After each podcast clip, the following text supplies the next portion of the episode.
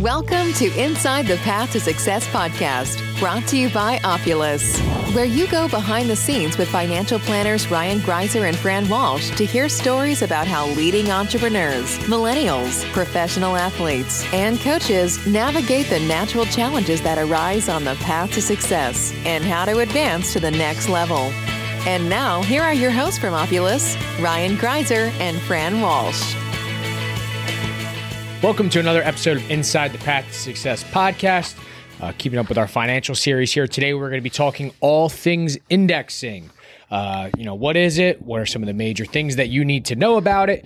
And then how does it apply to both the uh, traditional and the digital asset marketplace? So, uh, Ryan, let's just get started. What, what in a very broad base level is indexing? Yeah, so let, us dive into this with our definition from our good friends at Investopedia. So, Indexing is a market index of a hypothetical portfolio of investment holdings that represent a segment of the financial markets. The calculation of the index value comes from the prices of the underlying holdings. Some indexes have values based upon market capitalization or the size of the company revenue weighting, floating weighting, and fundamental weighting. Weighting is a method of adjusting the individual impact of an item in an index. So, to give a perfect example, everyone's heard of the Nasdaq, the Dow Jones, the S&P 500. So the S&P 500 for example is a culmination in an index of the 500, really it's 502 for whatever reason, right? The 500 largest companies here in the United States and it's based upon the market capitalization of that company. In other words, Apple has a larger weighting in the S&P 500 index than a smaller company, say like Starbucks, for example, that represents a smaller portion of that index. Yep. Okay, so you know, let's kind of go into what are the major indexes real quick for those that might know. Like you mentioned, you got the Nasdaq, the Dow Jones, and the uh, S&P 500. You just kind of briefly touched on the S&P 500, but just for those who don't know, the Dow Jones different obviously from the S&P 500 which is made up of 500 of the largest companies in the US the Dow Jones is just 30 of what we would call blue chip companies meaning they're very large just like the S&P 500 but they've usually been around for a very long time Dow Jones does a good job of basically tracking the overall market, very similar to the S&P 500. The S&P 500 is kind of the gold standard, though, when it comes to uh, tracking how overall U.S. equities are doing. The NASDAQ, on the other hand, is made up of over 3,000 companies on the NASDAQ exchange.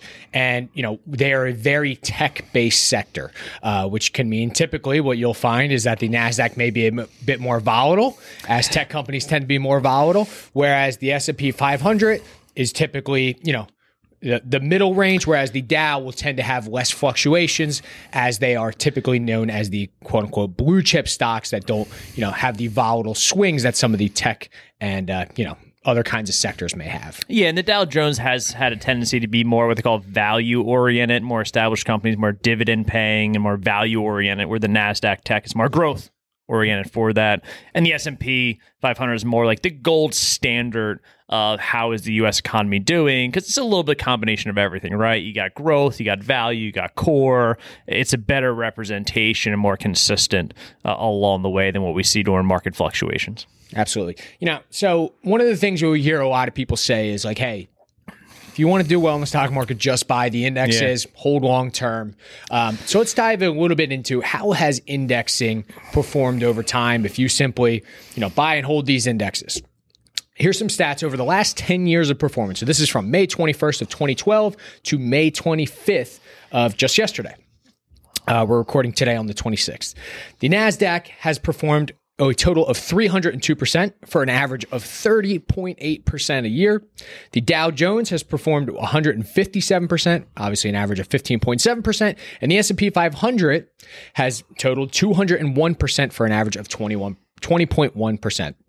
Obviously seems amazing, right? Yeah. You look at those kinds of returns, that's more than what the average person would expect. We have had a crazy bull run over these last 10 years, so that is a one caveat to that. But you know, as as far as history has shown us, you know, holding the indexes long term has proven to be a favorable strategy. Now let's talk about the downs from the all-time highs that we saw back in, uh, you know, early to mid-November. The Nasdaq is down 29.5 percent. uh, as of today.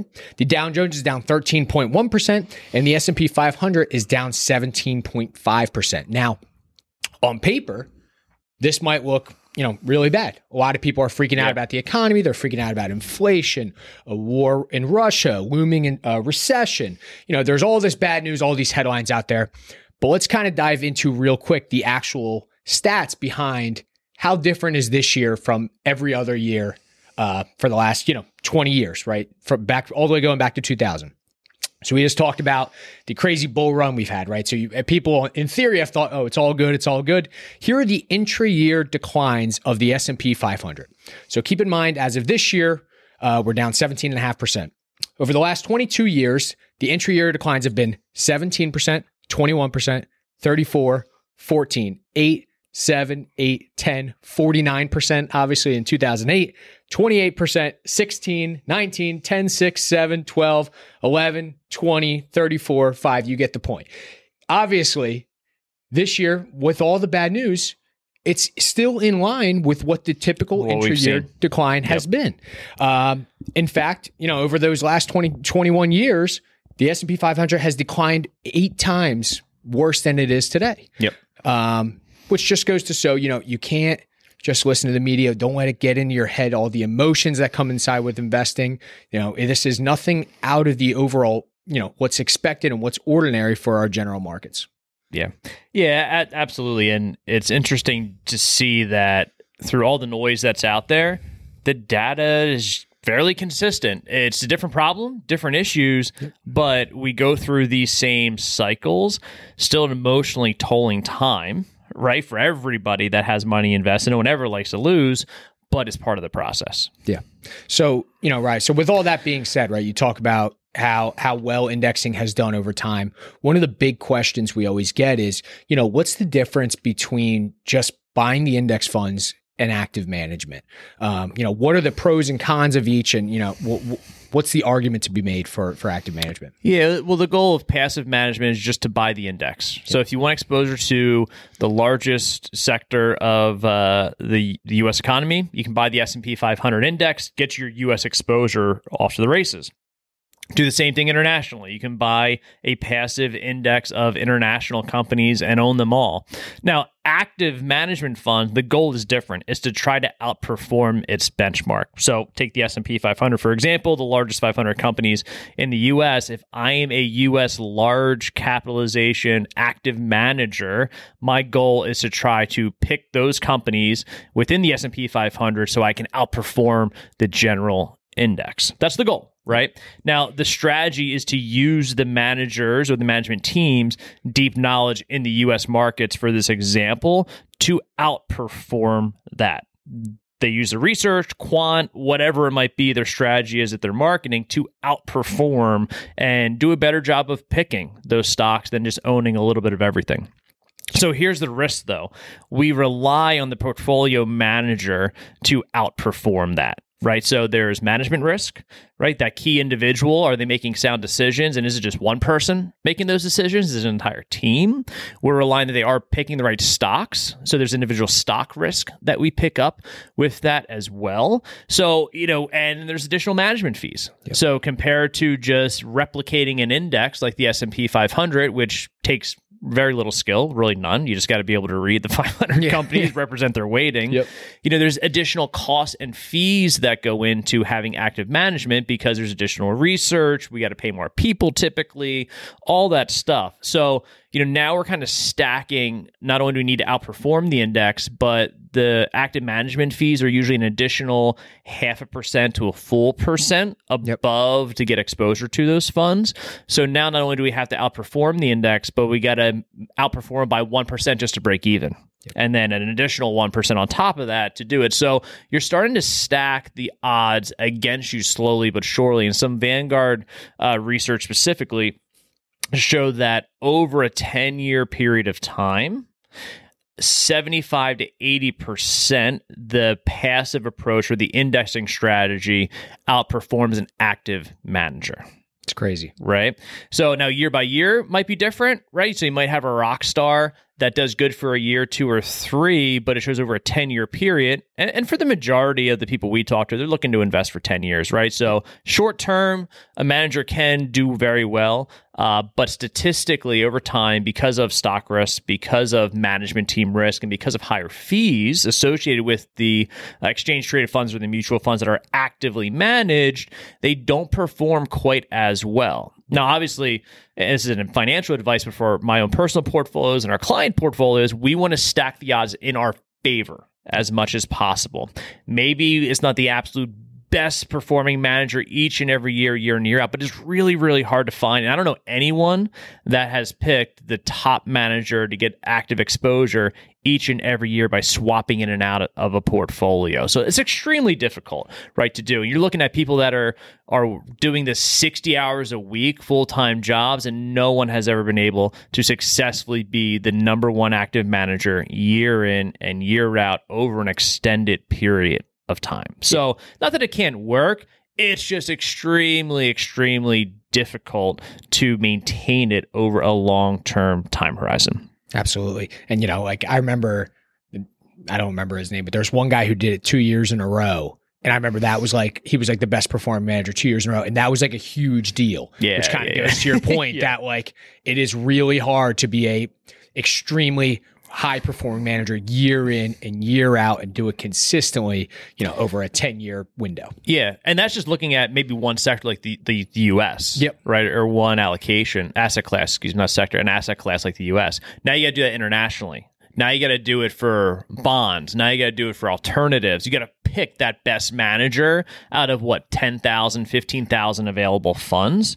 It's just very very very very difficult to get all the research that you need to to find the best active manager that's there. So, yeah, in that case, why stack the odds against yourself when the data kind of just says, hey, a passive approach to getting your asset class allocation to US international and bonds is is your best bet. Now, with that said, active managers have a, a bigger favor internationally or in alternatives than they do like the, the US economy, Yeah. for example. So yeah, a lot of more details we could dive into, but but broad based approach we love low cost, broad based exposure to an asset class to stack the odds in our favor to get the best attractive results in the top quartile, right, over a three, five, 10 peer, year period of time. Yeah, absolutely.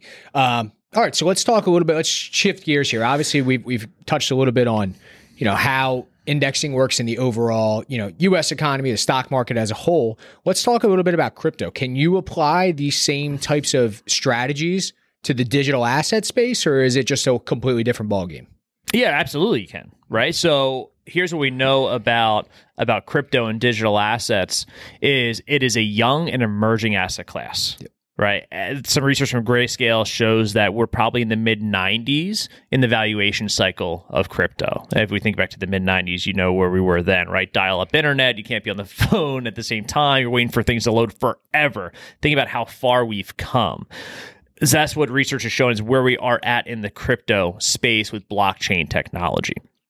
So because of that, talking about what we just mentioned with active managers, you got management team risk, individual stock risk, or in this case, individual crypto risk, and then uh, you fees that are associated with this. So we believe that having a broad based exposure to a lot of crypto projects can be is possible right? And can be a fantastic approach because we know that some of these are going to go to zero which you're going to talk about terra and luna here in a minute which literally went to zero within about a day or two Yep. right?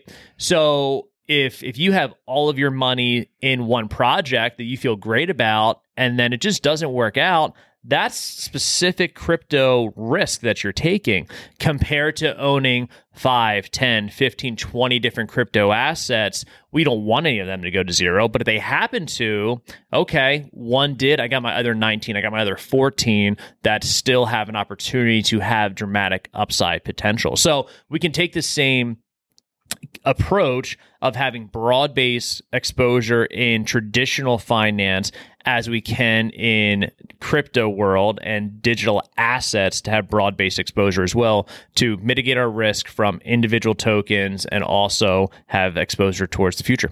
Absolutely. And you know, here's why indexing is even more important, I think, in the crypto space is because we know that some of these tokens are going to go to zero, right? When you, we talked in our last podcast about, hey, if you looked at the, the top 10 of market cap five years ago, some of them aren't even around anymore, right? So we know these things are going to happen. So let's talk about Luna and, and UST. Um, a lot of people have asked have been asking us questions about this. To just touch up on it real quick. Um, so basically, Luna and UST were one like they were a top five or top ten depending on the day um, project in terms of total market cap in the crypto space. There's upwards of forty billion dollars, uh, depending on the price action, uh, between these two assets. Essentially, they were making some sort of shift with their liquidity pools. Uh, a group of individuals, or you know, some suspect it might have been a, a large institution, kind of suspected what was going to happen. They found a flaw yep. in the system. They were basically able to short and attack the overall system. Luna and UST end up going into an absolute death spiral at the same time because they rely on each other. So if one starts spiraling out of control, the other absolutely does the same. So Luna goes from being worth somewhere between 90 and 110 dollars per coin depending on the day to as of today we sit are sitting at 0.00001 no. right so that is a 99.99999% yeah. loss this is the equivalent losing 40 billion dollars in market cap in a matter of 3 days it is equivalent of thinking about think about if Adidas Honda Volvo or Chipotle they're all 40 billion dollars worth of market cap imagine if they all went out of business in 3 days yeah it's yeah, crazy. It's insane. You drive right. around anywhere, you see those you see yeah. those stores everywhere. Imagine 3 days worthless. Completely worthless, out of business. Yeah. Um, and just to be clear, when we say 40 billion dollars in market cap, specifically with Terra and uh, and UST and Luna, that's how much money people had invested in and the value at its peak. Just yeah. like the value of Adidas Chipotle is forty billion dollars as a whole as a company. That's what market cap means. Correct. Yep. Yeah. So you know what's the lesson to be learned here?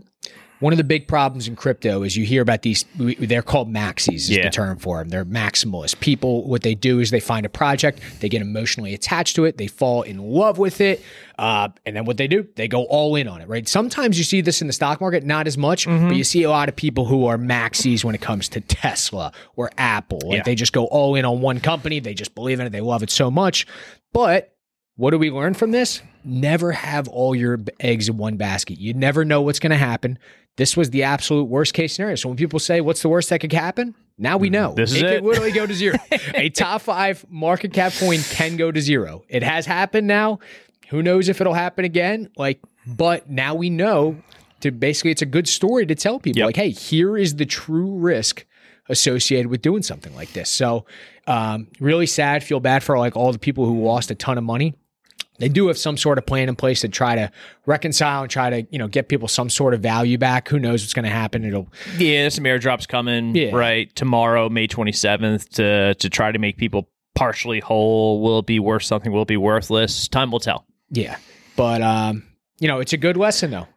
Don't ever have your eggs all in one basket. Diversify, diversify, diversify, and uh, try to expose yourself to you know the least amount of risk as possible while still trying to capture as much as the upside as you can. Yeah, my key takeaway on that event specifically is that we can apply the exact same fundamentals that we have in portfolio management and traditional finance on the crypto and digital asset side, right? Is keep your fees as low as possible, spread out to an indexing approach across multiple projects and multiple crypto assets to mitigate your risk at broad based exposure towards those assets that are critical today to the ecosystem or that can help it flourish in the future as we look to capture this upside potential that is in the crypto market. Yeah, absolutely. All right, so let's wrap up, right? You know, overall thoughts on indexing. Positive, negative, do we love it? Love it. Yep. Right. So so it's at the core of our portfolio management uh, philosophy. That's there. Not that there's not an active space or there's not value that can be brought by active, but if we want to stack things in our favor as much as possible, we love the low cost passive indexing exposure to get exposure towards an asset class. And listen, we have the research on 10,000 different fund options, thousands of different separately managed accounts. And when we look at all these active managers that are there, time after time after time over a three, five, 10 year period, they're trailing their passive benchmark that's there. So stack the odds in your favor. Yep. All right. Well, thanks for tuning in, guys. Hope you enjoy, and uh, we'll be back in probably a week or so. Cool. If you want even more insights on the path to success, follow Ryan and Fran at Opulus LLC on Instagram and Facebook, or check us out on the web at www.opulus.us. Lastly, the content of this podcast is not to be viewed as personal investment, legal, or tax advice. You should always consult with a professional advisor before implementing any topics discussed.